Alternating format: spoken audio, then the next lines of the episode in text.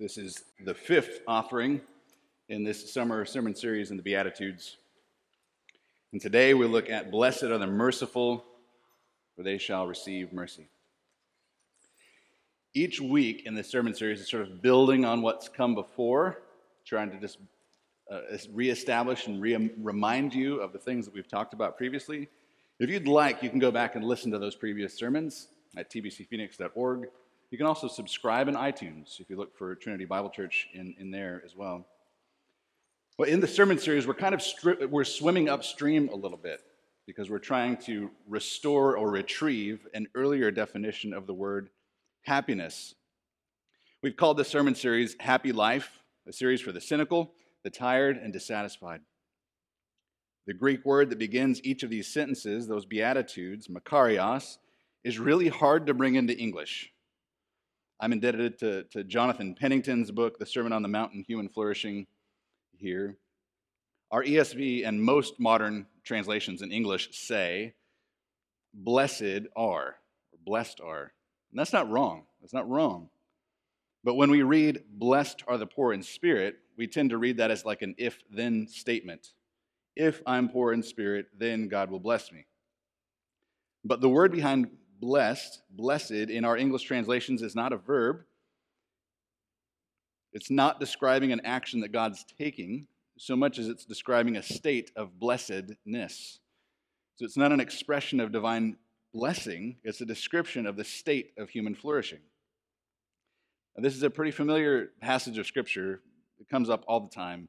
So it might be helped uh, to, to sort of tilt our head to the side a little bit and look at this passage of Scripture just a little bit differently, to slow down, to really meditate on what Jesus is communicating. Makarios can also be brought into English as happy. So we could rightly say, happy are the merciful. And that helps us understand that the blessedness that Jesus is declaring is not describing an active blessing that God is giving, but describing a state of flourishing. But there's difficulty, as we all know, in using the word happy. We've talked about this every week, but I need to, need to return to it. We've tried to lay out two different concepts of, of happiness, and we've called it a thin and a thick happiness. A thin happiness is mere emotion, and a thick happiness is a state of flourishing. So, whereas happiness used to be related to being good, starting in the 18th century, it turned into merely feeling good. That's sort of the dividing line that we're trying to swim upstream against. So when we talk about happiness in this series, we're not just talking about an emotional state, we're talking about a deep state of satisfaction and flourishing. Stick with me now. Thick happiness is about reaching our highest fulfillment as a human. We've been created by God in order to seek satisfaction. That's a desire that He's given to us to pursue bliss, to pursue the absence of suffering, the absence of evil. And so ancient philosophers have set their minds, set their minds to try to figure out what, what is the source of satisfaction that we're all trying to find? What is the source of that satisfaction? And how can we actually attain it? How can we find that happiness? It's as basic as a human question as there is. How can we get true happiness? Western philosophers have had their own approach. So Aristotle would have said that it's the product of a life well lived, it's the good life. Seneca said that it was the pursuit of virtue. Epicurus said that it was the enjoyment of delight. Eastern philosophers, of course, had their own take on it. Buddha would have said that we find happiness by releasing the desire for happiness, that suffering and desire are actually just an illusion. And if we can recognize that, we can attain a state of bliss, which they call nirvana. Each of these approaches might be right in some ways, but in the final analysis, they're all wrong. Each of those is a man centered pursuit of happiness. For Jesus, true happiness lies in covenantal relationship with the God of Israel.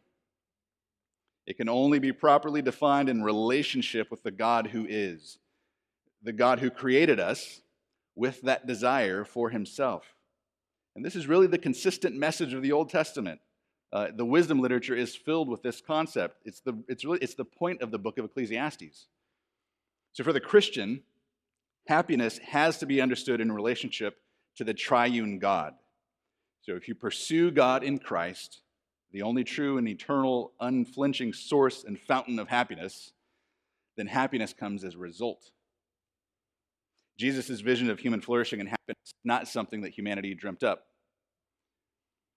It's a divine revelation from God. This is what sets it apart. And it's precisely because it's not a vain human philosophy that it strikes us as so surprising, paradoxical, counterintuitive. How can Jesus say, Happy are those who mourn?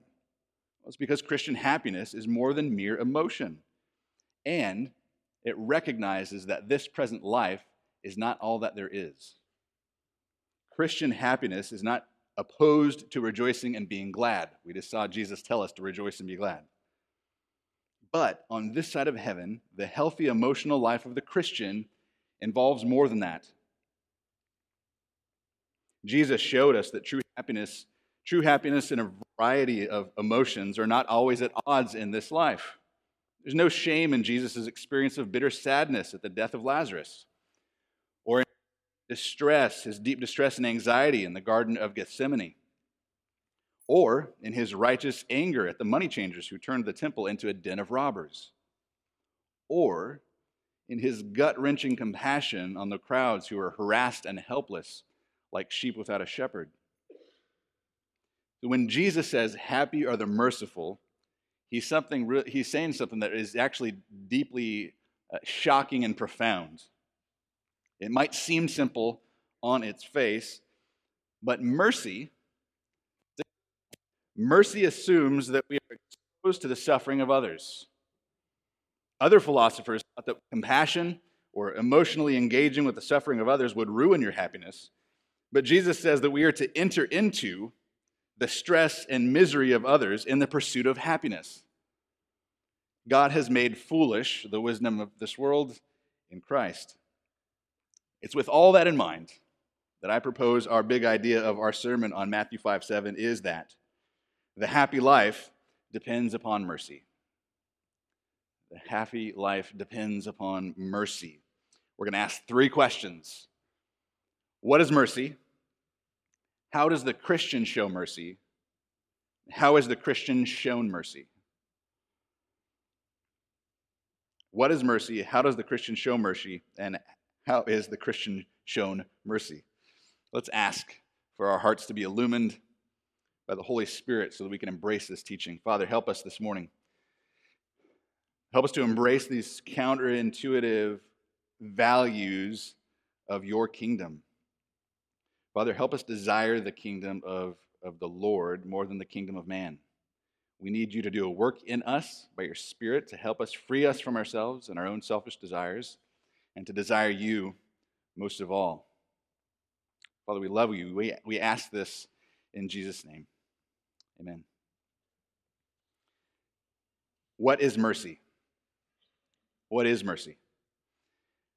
As Christians, our call is to understand all of reality in relation to God. So we can't rightly understand the fullness of what mercy is when we are left to ourselves. God defines what mercy is. He is the Father of mercies. And we know God because he has disclosed himself in the Word. So, what does the Word say about the mercy of God? 2 Kings 13 23 says that the Lord was gracious to Israel and he had compassion on them, and he turned toward them because of his covenant with Abraham, Isaac, and Jacob. Second Chronicles 36 15 says that the Lord sent prophets to warn Israel of the repercussions of their disobedience to the covenant because he had compassion on them. Psalm 78 38 says, In his compassion, the Lord atoned for the iniquity of Israel and did not destroy them. Psalm 86 and Psalm 145 both say that the Lord is merciful and gracious, slow to anger, abounding in steadfast love and faithfulness. Psalm 111:4 says that the Lord has shown himself gracious and merciful through his wonderful works. The prophets describe God in this same way as well. Jeremiah 12:15 says that after the judgment that would come for their disobedience upon Israel, he would again have compassion on them. Lamentations 3:22 says that his compassion never fails and never ends. Micah 7:19 that we just heard Eric read for us moments ago says that God will again have compassion on Israel and tread their iniquities underfoot and will cast all of their sins into the depths of the sea. God's mercy is his goodness in action towards those in misery. This is a pretty standard definition found in most good systematic theologies. God's mercy is his goodness in action towards those in mercy, in misery, I should say. Bless you. The Lord put his goodness into action on behalf of Israel often, as we've just read about. They found themselves in a place of misery quite often, didn't they? And how did they get into their misery?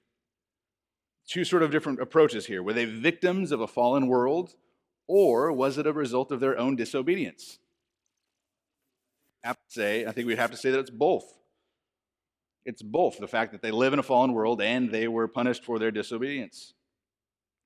Remember, their story as a nation, Israel, it began in the nation of Egypt, where they were oppressed in slavery. They were under a cruel Pharaoh who made their lives bitter with harsh labor. And God heard their cry, and because of his goodness, he had mercy on them. He had mercy on them and sent them Moses, who led them out of that place of misery.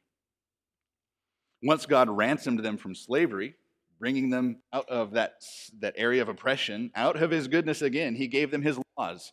He gave them his laws of justice and of mercy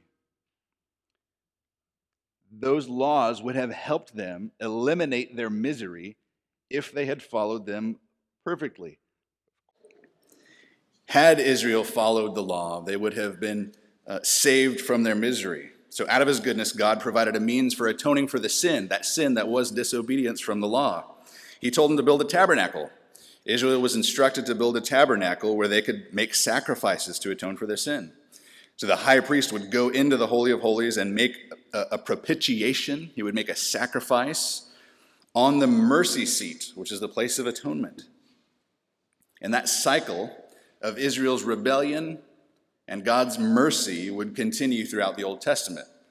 And of course, that concept reappears in the New Testament when, when Mary is overshadowed by the Holy Spirit and she bears a son whose name would be called Jesus. Luke 1, she sings a song about this coming child, about how his birth would be an extension of the Lord's goodness.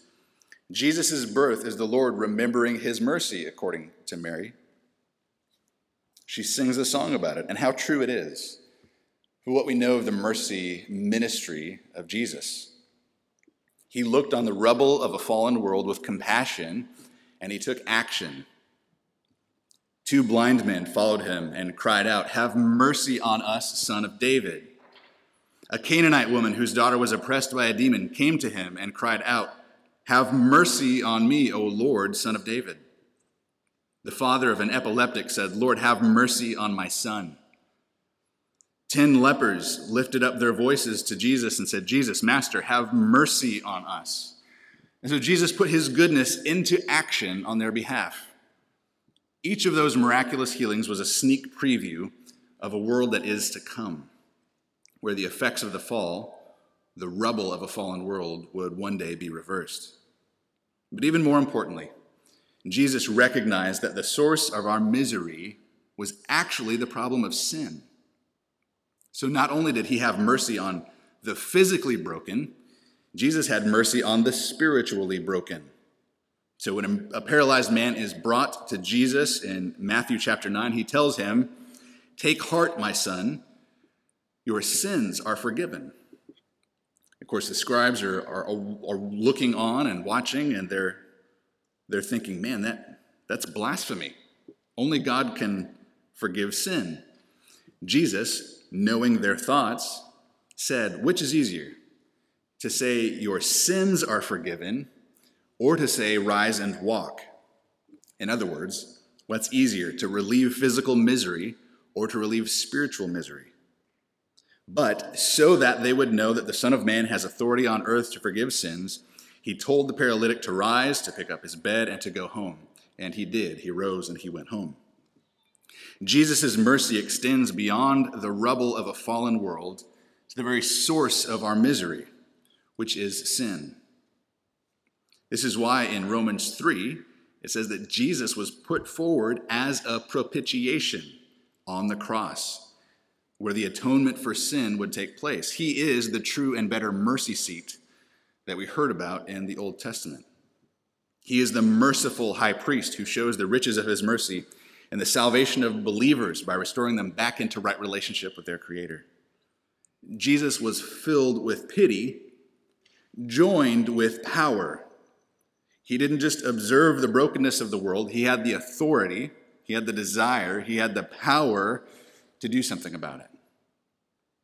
Given what God has done for us in defining mercy in the person of Christ, how do his followers show mercy?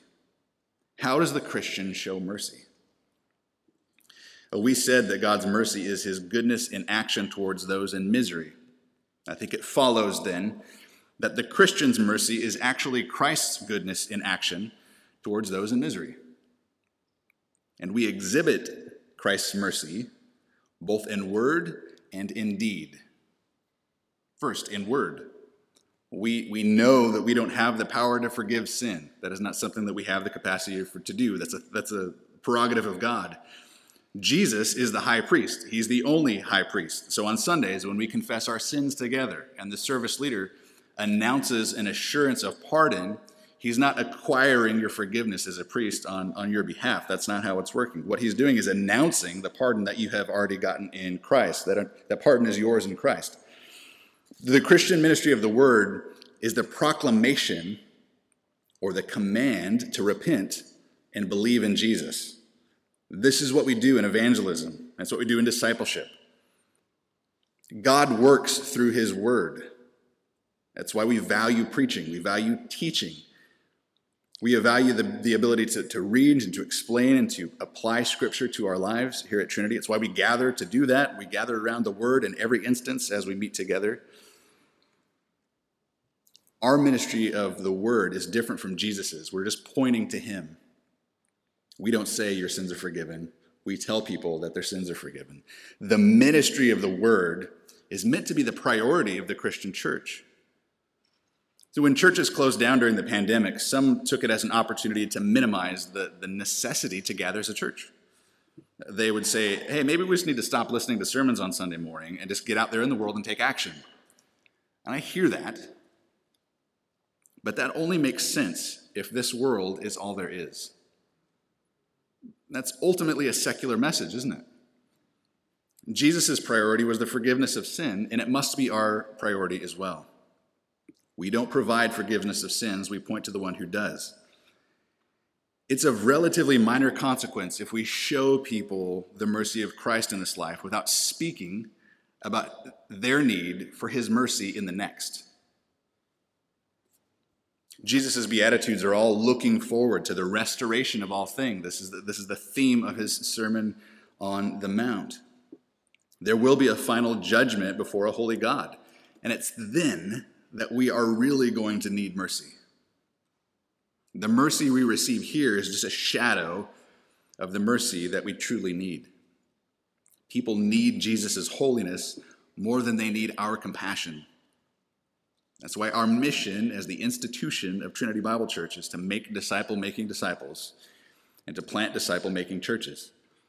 Now, please don't let anyone convince you that preaching and teaching is outdated and that we simply need to just skip church and go do acts of kindness in the community. God's word is living and active. It never changes, but it also never quits. God does his work through his word. We really have to let this beatitude settle into our hearts to understand why. The most radical need that any of us have is to be rid of our miserable sin. So it follows that the most merciful thing that we can do is to speak about Jesus and the need of the forgiveness of that sin. But we also do uh, the, the we, we sort of show the mercy of Christ, not just in word, but also in deed. Having established the priority of the ministry of the word, we need to consider the ministry of deeds, the ministry of good works. When we listen to the teaching of Jesus and we are transformed by the Holy Spirit and we want to pursue righteousness, deeds of mercy ought to follow as a result of that. So we gather as Christians around the word, and then we're scattered as Christians to live out our lives in the world. And those who hunger and thirst for righteousness ought to love their neighbors. That's the righteous thing to do. And one of the ways that we do that is by showing them mercy. Mercy is not opposed to justice. Remember the beatitude that came just before it? One commentator wrote that the very first grace that grows, like a beautiful spring flower on the ground of righteousness, is the grace of mercy. So if we are hungering and thirsting after righteousness, we will show mercy. On Thursday, I was studying in my office for this sermon. And I'll, I'll admit, I was lost in the weeds a little bit. I was, I was trying to figure out uh, how do we show mercy? How does compassion and mercy relate? Like, is emotion necessarily involved? How is Augustine's view of compassion different than Seneca's? And as I'm working, very much lost in the weeds, I was confronted with the misery of someone who came to the church literally looking for mercy. This woman, made in the image of God, came to the church because she was in obvious and apparent need. It's not the first time she's been there. It usually requires a lot when she comes. And can I just confess that my first thought was, I don't have time for this. How easy it is for me to turn Jesus' practical teaching into like a philosophical idea and then just sort of leave it there. I'm quite sure that's not what Jesus has in mind for us. Stephen and Julie and I did what we could, got her some clothes and food, but that experience was like a cold splash of water on me when we see someone in misery, we're moved to feelings of pity, we're moved to feelings of compassion. And that's how it ought to be. That's how God has made us to be. Augustine, I think, rightly said, What is compassion but a kind of fellow feeling in our heart for the misery of another, which compels us to help him if we can? If everything is functioning correctly in us and we're not sociopaths, Seeing the misery of other people stirs something in you. Empathy is feeling someone else's pain, it's sort of putting yourself in their shoes. And when we feel others' pain, we're compelled to help if we can. But we don't always take action, do we? Why don't we act mercifully? There are some obvious reasons, like selfishly protecting our time resources, our emotional life, even. I'm sure you can think of some more reasons, but here are just a couple I want to draw attention to briefly. The first is we often feel like we don't know how to help. Sometimes we feel like we can't take any meaningful action that would alleviate their misery. God made us in order to be compelled to help. And if we're exposed to suffering that we can't help with, it's frustrating to us. It's not the way things are meant to work. And this is only getting harder, right? With the instant spread of news, we're aware of misery all over the world in a moment's notice. We don't just read reports about the collapse of a tower that happened a week ago in the newspaper. We see live footage of people mourning the loss of loved ones and bodies being carried from the rubble. And that's only one of the myriad stories of misery that we're exposed to on a daily basis in the news. Because misery is like at least 90% of what the news does, right? If it bleeds, it leads. One author is writing about the way that the news works, made a joke about this. He said, You are never going to have the TV turned on and see a breaking news alert from a reporter on the street that says, Hey, all's well here, everybody's happy and healthy, back to you in the studio. It's not the way it works. We are exposed to the suffering of so much of the world, and it's frustrating because we can't help. We're too far away to do anything tangible about it. And let's face it, the very idea of, of praying for others who are in misery has come under attack in the public sphere. If you thoughts and prayers is like a sarcastic jab that people throw at Christians. But be reminded going to God in prayer is not a passive thing. Approaching the throne of God and crying out, Jesus, have mercy on them, is no small thing sometimes turning toward God in prayer on the behalf of others' misery, advocating for them, interceding for them before the throne is the most Jesus like thing that you can do. Don't despise prayer as if it were not actually taking action. And if someone is in your life that is suffering that you do know personally, you know them to be in distress, one of the most effective things you can do is simply acknowledge their pain. Say, I know, I see it, I'm so sorry. But all that exposure to misery can be overwhelming. It can lead to what has been called compassion fatigue. I think this is maybe just the second one that I want to bring to mind compassion fatigue. We're simply exposed to too much misery.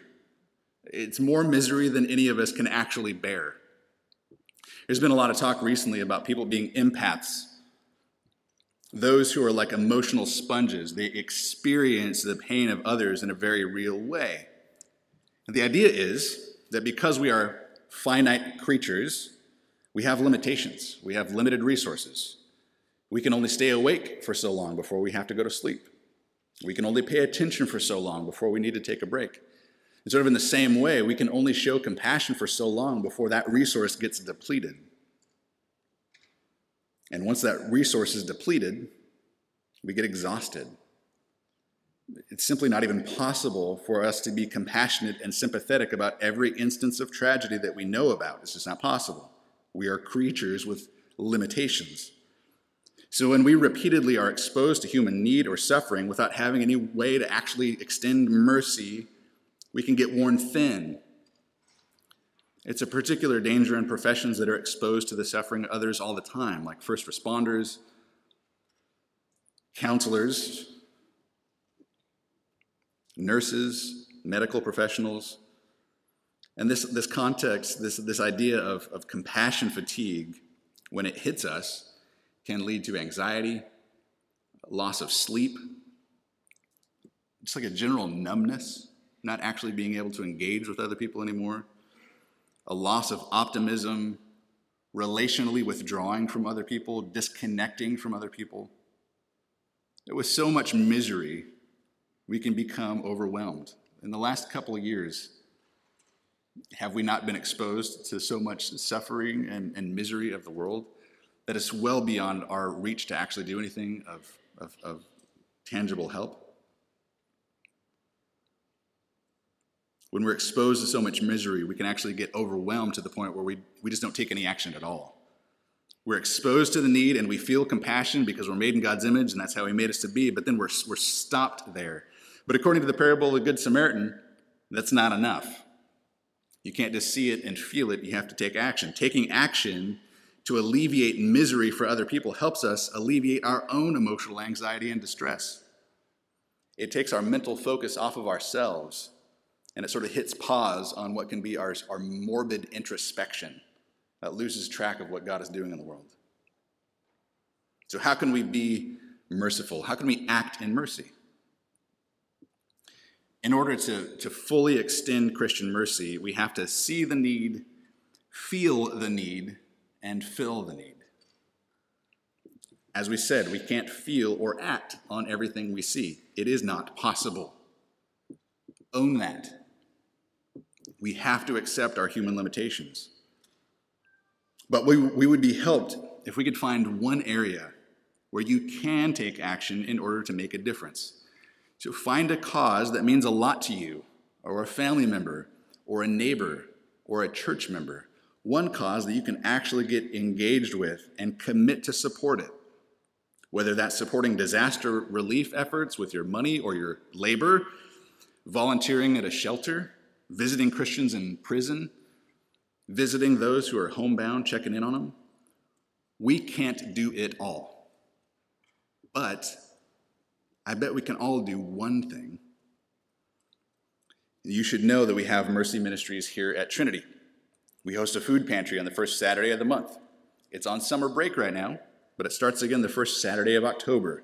You can show up at 6 a.m. on Saturday and you'll be done around 11 a.m., give or take. And you have an opportunity then to be the conduit of God's goodness in helping them by relieving their misery. We have Hope for Addiction that meets on Monday nights. If you've been affected by addiction and you'd like to either go and help or be helped, you can talk to Jim Hughes about that. He just led us in prayer moments ago. We also have supported uh, missionaries at this church who work with the foster care system, like Arms of Love uh, or Impacting Hearts. I don't want to overwhelm you with options, but just know that there are opportunities that exist for you to tangibly extend mercy to others, and in so doing, alleviate your compassion fatigue. We can show mercy in other small ways as too, of course, like volunteering a favor, helping out a stranger when his car is broke down, when your kids talk, listen. It doesn't take a lot to make somebody's day. A kind word, a tender touch can go a long way. Ultimately, the mercy that we show to others in word and in deed ought to be an expression of the goodness of God that is shown to us. So let's just end by meditating together on how the Christian has been shown mercy, or is shown mercy. How is the Christian shown mercy? Well, we said at the front that the big idea of this sermon is that the happy life depends upon mercy. We talked about how our happiness is to some degree related to our ability to express mercy to other people. On a basic human level, we find mercy in the act of showing mercy. But how do we depend upon the mercy of God? Well, we don't want to ever start with the concept of mercy based on a human understanding and then sort of kind of clean it up a little bit and then apply it to God. That's, that's backwards of how we should uh, how theology is done as, as a Christian. So this is your regular reminder that God is not simply a bigger, better human. His mercy is not exactly like ours. His mercy is incomparable according to Jeremiah 3:1. It is certain. His mercy is ceaseless. God is never miserable. He is eternally blessed and happy and satisfied in himself. And you might hear that and you might be thinking, well, I don't know if that's encouraging. But here's why this matters God does not suffer compassion fatigue. He can be an eternal fountain of mercy towards us because the steadfast love of the Lord never fails. His mercies never come to an end, they are new every morning. He sees our need and he has acted. The greatest expression of God's mercy to us, of course, is in the incarnation of the suffering servant, Jesus Christ. The God who we would want to say doesn't suffer took on a suffering nature so that Jesus, in his humanity, knows our suffering experientially. He knows the sorrow and sting of death because he lived through it. He knows what it's like to be tempted. He knows our limitations. He knows our weaknesses. He is our sympathetic high priest who intercedes for us, advocates for us. Christ, who calls us in our, our, our own misery, doesn't just call to us, he enters into it. He comes down into the pit of our misery and he pulls us out single handedly.